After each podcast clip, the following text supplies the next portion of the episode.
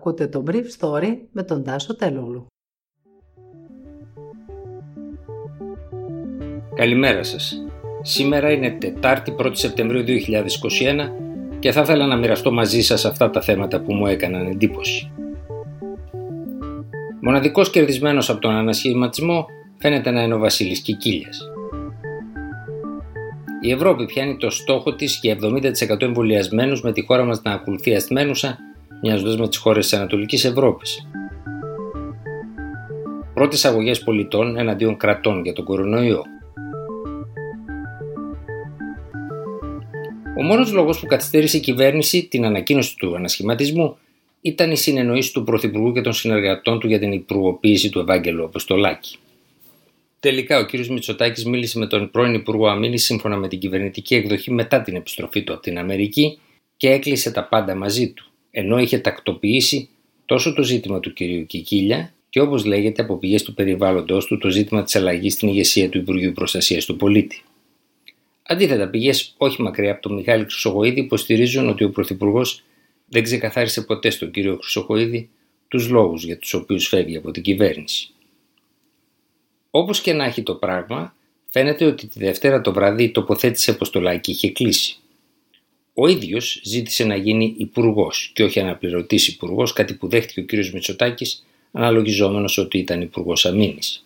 Έτσι πάλι ποτέ Γενική Γραμματεία Πολιτικής Προστασίας που έγινε υφυπουργείο θα έπαιρνε τη μορφή Υπουργείου, κάτι που σημαίνει ότι ό,τι λάθος και αν γίνει από εδώ και μπρος στην πυρόσβεση θα αφορά τον Υπουργό και τον Πρωθυπουργό χωρίς να μεσολαβεί ο Υπουργός Προστασίας του πολίτη. Σύμφωνα με το ΦΕΚ των αρμοδιοτήτων της πυροσβεστικής, ο κ. Χρυσοχοίδη είχε τη συναρμοδιότητα της πυρόσβεσης με βασικό αρμόδιο τον Νίκο Χαρδαλιά που παρέμεινε στην κυβέρνηση. Στην επιλογή του αυτή, ο Κυριάκος Μητσοτάκης φαίνεται ότι ζήγησε και το γεγονός ότι έχει την πρόθεση να αξιοποιήσει τον Νίκο Χαρδαλιά σε μια σοβαρή αυτοδιοικητική θέση. Η δημιουργία ωστόσο δύο Υπουργείων Προστασίας του Πολίτη, γιατί και το Υπουργείο Πολιτικής Προστασίας τέτοιο είναι, θα οδηγούσε στο οξύμορο για τις φωτιές, τις πλημμύρες και τους σεισμούς να είναι αρμόδιος ο κύριος Αποστολάκης και για τους κινδύνους από όλα τα άλλα ο κύριος Θεοδωρικάκος.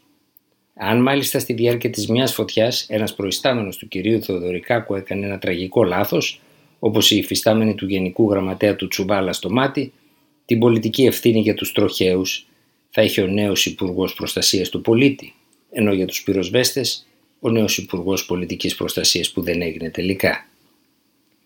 Ίσως αυτές οι σκέψεις να μην οδηγήσουν τελικά στη στελέχωση της θέσης του Υπουργού Προστασίας του Πολίτη. Εξάλλου, δεν ήταν αυτό το πνεύμα με το οποίο έγινε η συζήτηση στη Βουλή για την ενιοποίηση της ευθύνης στη φυσική καταστροφή. Η δομή του νέου Υπουργικού δεν προβλέπει επίσης το παραμικρό για την πρόληψη, την ανθεκτικότητα των υποδομών και του δάσους, την καλύτερη οργάνωση των πόρων και των δικτύων όπως ρεύμα και νερό. Αν συμπληρωθούν αυτά από κρίση στο πυροσβεστικό σώμα που αναπαράγουν όσα είναι ήδη γνωστά τα τελευταία 20 χρόνια, τότε μάλλον η δημόσια συζήτηση του τελευταίου μήνα μοιάζει να γίνεται μεταξύ κουφών. Η Ούρσουλα Βαντερ Λάιεν χαιρέτησε χθες το γεγονός ότι η Ευρώπη έπιασε στην ώρα της, σήμερα δηλαδή 1η Σεπτεμβρίου, το στόχο να έχει εμβολιαστεί πλήρως το 70%. 250 εκατομμύρια άνθρωποι έχουν εμβολιαστεί, είπε χθες το μεσημέρι η κυρία Βαντερ Λάιν. Στην ιδιαίτερη πατρίδα της, στη Γερμανία, το ποσοστό αυτό είναι 64% του συνόλου και 71% στους ενήλικους. Η Γερμανία έχει περάσει σε ποσοστό εμβολιασμένων τις Ηνωμένες Πολιτείες και το Ισραήλ. Η χώρα μας βρίσκεται κοντά στο 65% των ενηλίκων. Η εκπλήρωση του στόχου στην Ευρώπη συμπίπτει με το κλείσιμο μεγάλων εμβολιαστικών κέντρων, όπως συμβαίνει στο Αμβούργο και στο Βέντινγκ του Βερολίνου, όπου έχουν εμβολιαστεί συνολικά μέχρι σήμερα 2 εκατομμύρια άνθρωποι. Οι τοπικές κυβερνήσεις επίσης παίρνουν την απόφαση να αντικαταστήσουν σταδιακά το δίκτυο ρο, δηλαδή το δίκτυο αναπαραγωγής του ιού, με ένα σύστημα φαναριού, κόκκινο, κίτρινο, πράσινο, όπως είχε κάνει στην Ελλάδα ο Νίκος Καρδαλιάς. Ένα σύστημα με το οποίο θα σταθμίζονται άλλοι παράγοντες όπως τα διαθέσιμα κρεβάτια των νοσοκομείων και τα κρεβάτια ΜΕΘ. Η γερμανική κυβέρνηση πήρε χθες την απόφαση να αναγάγει σε βασικό δίκτυο των αποφάσεών της για την επιβολή μέτρων κατά του κορονοϊού τον αριθμό των εισαγωγών στα νοσοκομεία.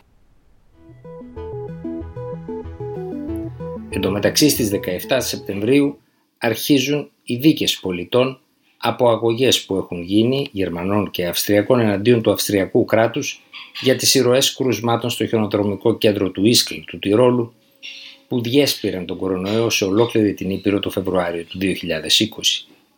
Οι προσφεύγοντες κατηγορούν τις Αυστριακές αρχές ότι έκαναν τα στραβά μάτια για να μην πλήξουν το τουριστικό εισόδημα του Τυρόλου. Σε μια πρώτη υπόθεση, μια χείρα και ο γιος ενός ανθρώπου που πέθανε από κορονοϊό ζητούν αποζημίωση 100.000 ευρώ από το Αυστριακό κράτος. Ήταν το Brief Story για σήμερα Τετάρτη 1η Σεπτεμβρίου 2021.